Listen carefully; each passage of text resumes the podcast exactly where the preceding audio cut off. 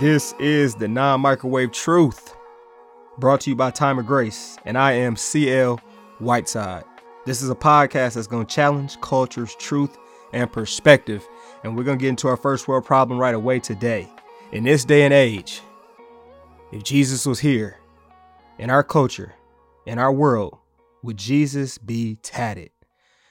Tattoos were once taboo and frowned upon, and people kind of looked at it like that's something only people on a motorcycle or in a gang would get. Like I could see Jesus with a tattoo of one, two, the 12. Like you get it? No, he probably wouldn't. But I saw something that said like 30% of Americans have tattoos. And the reason I thought maybe Jesus would get a tattoo is because he did a lot of taboo things in his day and age. He ate with the sinners. The people he associated with weren't the the cleanest or the nicest or the most politically correct, but he did that. And his disciples, they had careers of using their hands before they were disciples. I mean, a good portion of them at least were fishermen, so they used their hands. How many of the disciples do you think would be tatted? Has something like a 12 on them. One, two, you know, like 12 disciples. Because I always joke around with people that Jesus was the first gangster. And I'm just joking. He wasn't. But he was treated like the first gangster. He was treated like a thug. There were a good number of people in higher positions who frowned upon him, or I should say, frowned upon the things that he did or who he associated with. And if you're thinking something like, oh, Jesus would have got the tattoo, John 3.16, I highly doubt that because Jesus was fulfilling the New Testament and they were writing about him after he died and rose from the dead. But yeah, I mean, he could do that because he's God. But yeah, I don't think he would have a New Testament scripture tatted on him. It would have to be some Old Testament stuff or, or something else. And that is our first world problem question today. Of course, we don't know the answer to this, but what do you think? If Jesus was in our day and age today, would he have a tattoo? And how many of his disciples do you think would be tatted? And I know some people are thinking about turning to Leviticus 19, verse 28, which says, Do not cut your bodies for the dead or put tattoo marks on yourselves. I am the Lord. And that's where I'm like, I kind of think Jesus would because he would be fulfilling the New Testament and showing them. And this would be something that the Pharisees and the Sadducees of today's world, because I'm talking about today, would be up in arms about, be like, oh my gosh, Jesus has a tattoo. Look at him. He's Satan. He is Satan. And just so you know, the big reason God said that to the Israelites back then is because he wanted them to separate themselves from the heathens, from the people that were not Israelites and were living a devilish, crazy, sinful, worldly type of life. But you, you get that. Enough of that. Instagram or Twitter, I would love to hear from you on this one. My handle is Champion Life 23. Would Jesus have tattoos, and how many of the disciples do you think would be tatted in today's world? And this is our first world problem. It is dinner time.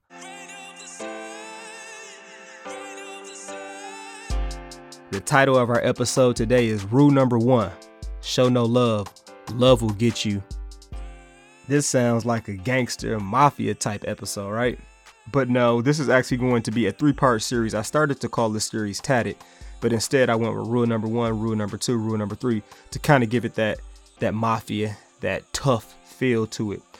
But what I'm thinking, or, or why I chose this series, is because there are three different pa- Bible passages that I have tattooed on my arm. And my tattoo, it is a picture of the sun, and in the sun rays, it has three different Bible passages. And each episode, we're gonna dissect one of those Bible passages that I have tatted on me. So my tattoo has the sun, and then in the sun, it has like a scale. And on one side of the scale, it has the world, and on the other scale, it has the Bible. And the Bible is pulling the world down to let me know that I should prioritize that. And it's the sun beaming on it. And then under the sun that has a scale in it, I have an angel which says, Blessed be the man who stands strong. I look at that as like the angel that God has assigned to protect me each and every day. A little half sleeve, you know, some light. But this first passage that we're going to look at, the first passage that I have tatted on me, or that we're going to go through in this series, is from First John 2, chapter 15. And it says, Do not love the world or anything in the world. If anyone loves the world, love for the Father is not in them. And like I said, this passage is tattooed on me for for those reasons. But then I really started thinking about it again because the other day I used this passage to audition for the verse of the day on the Bible app. You know how you have your Bible app and people pop up on there and they have the Bible passage and then you click on the video and the person breaks down what that Bible verse means? I try to do that. We'll see what happens though. And when I was breaking down First John 2, verse 15, I started thinking like right away that people might get confused because when you say do not love the world, it's like what is he talking about? Cuz God clearly says in John 3:16 for God so loved the world, and if we start thinking about how much God tells us to love our enemies, love our neighbors who are part of the world, what is John talking about in this passage? And when I was looking at it again, it's like, oh yeah, reminding myself. John is talking about worldliness. He's talking about like fame and glory and, and the lust of our flesh, the lust of our eyes, the pride of life. He's not saying something like, you can't love people and love God. We know loving people is loving God. But he's talking about you can't love this worldliness. You can't love the sin of this world. You can't love the darkness. And just looking at our culture, there are so many groups who oppose God and his word. Some of them are super blunt with it and they're in our face. And then some of them are like super slick and they give us those half truths and they mix up a lot of stuff. And you're like, oh, that is good about them. But then you look at that and like, oh, that's really, really bad. And they're like, no, it's all the same. It's all the same. So you got some who are blunt and in your face with it. And you got some who are sly like a serpent. But regardless, we have a ton of groups who oppose God and his word.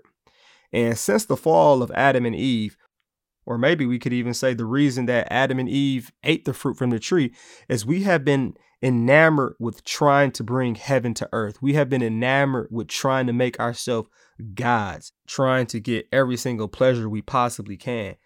And you know, a lot of people will say it's so much worse and so much more evil than it was back then. It's probably not, but we do have things that's just flat out sinful, but they had stuff back then that was flat out sinful. Like I bet you they had a Mardi Gras forever, ever. Some form of Mardi Gras for thousands and thousands of years. Women getting naked, women shaking their rump, flashing people, people getting drunk, having sex with any and everybody. That's been around forever. Sodom and Gomorrah, the times of Noah, yeah. Same things, different times.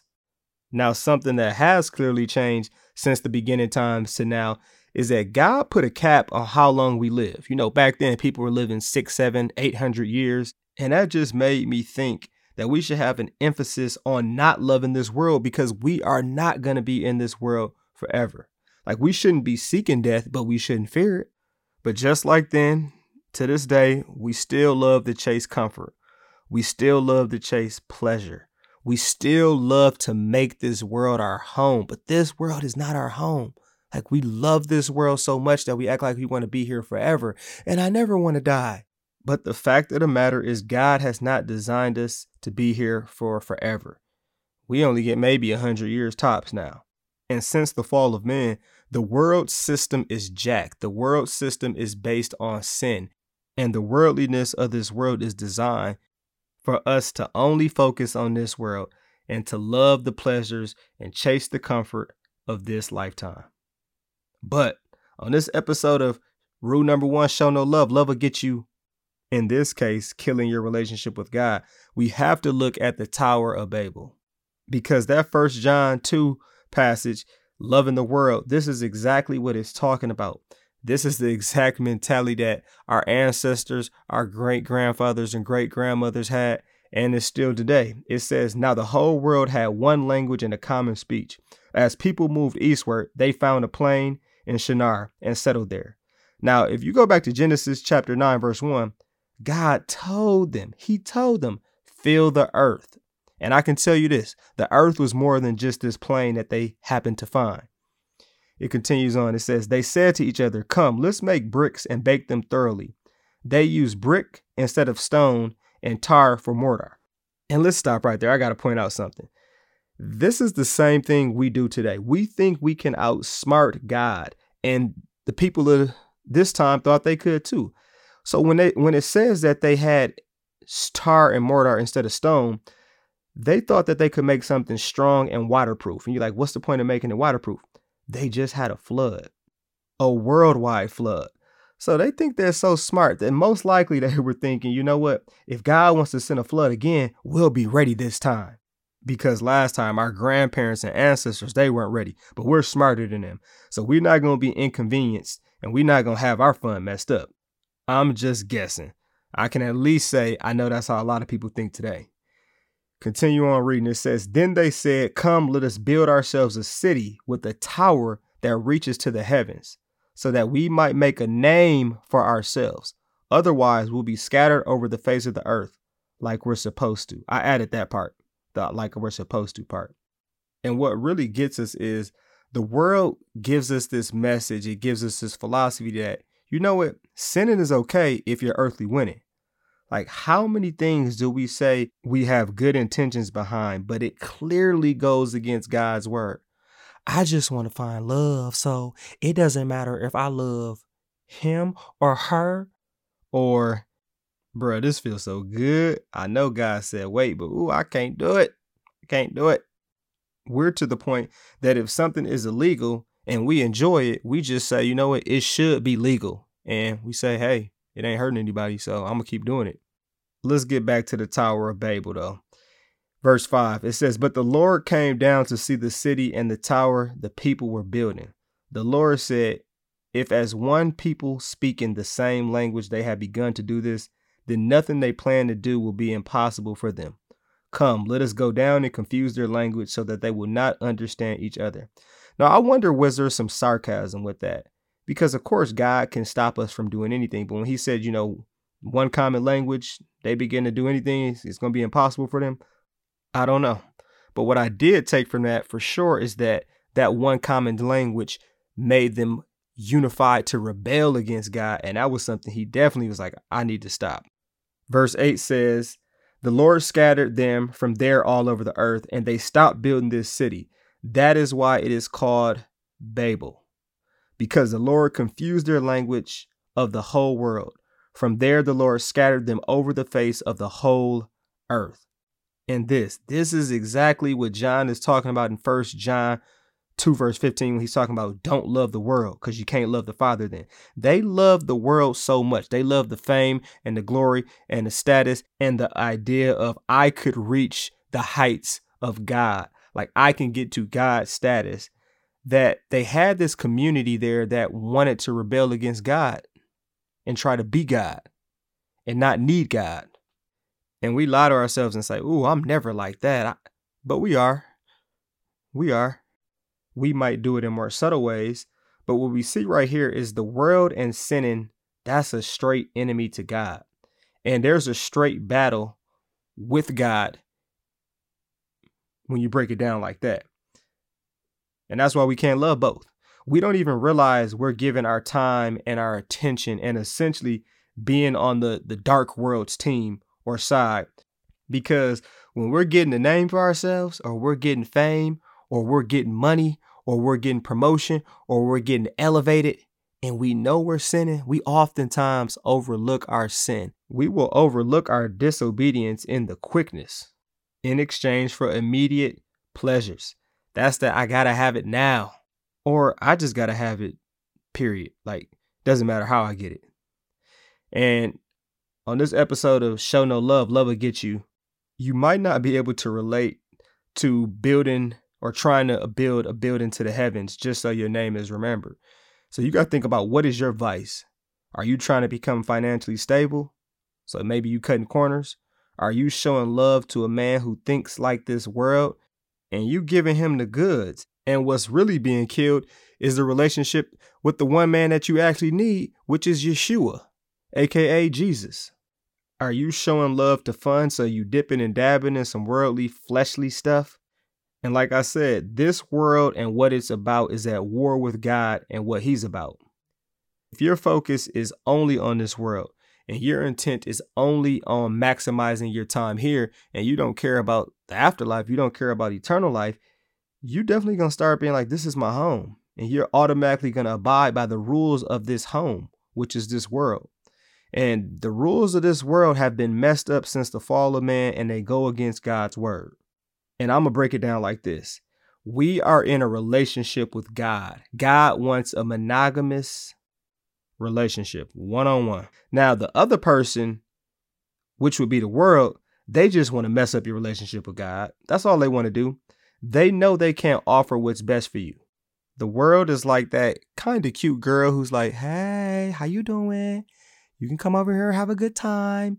And then you go and you have a good time. And then as soon as you had a good time, you realize that good time wasn't free and that good time came with some consequences. I'm going to leave that to your imagination though. And what makes this tough or what gives us gray area in life is that we are trying to make life better. And God has given us talents, he's given us intelligence, he's given us things to to make life better for ourselves.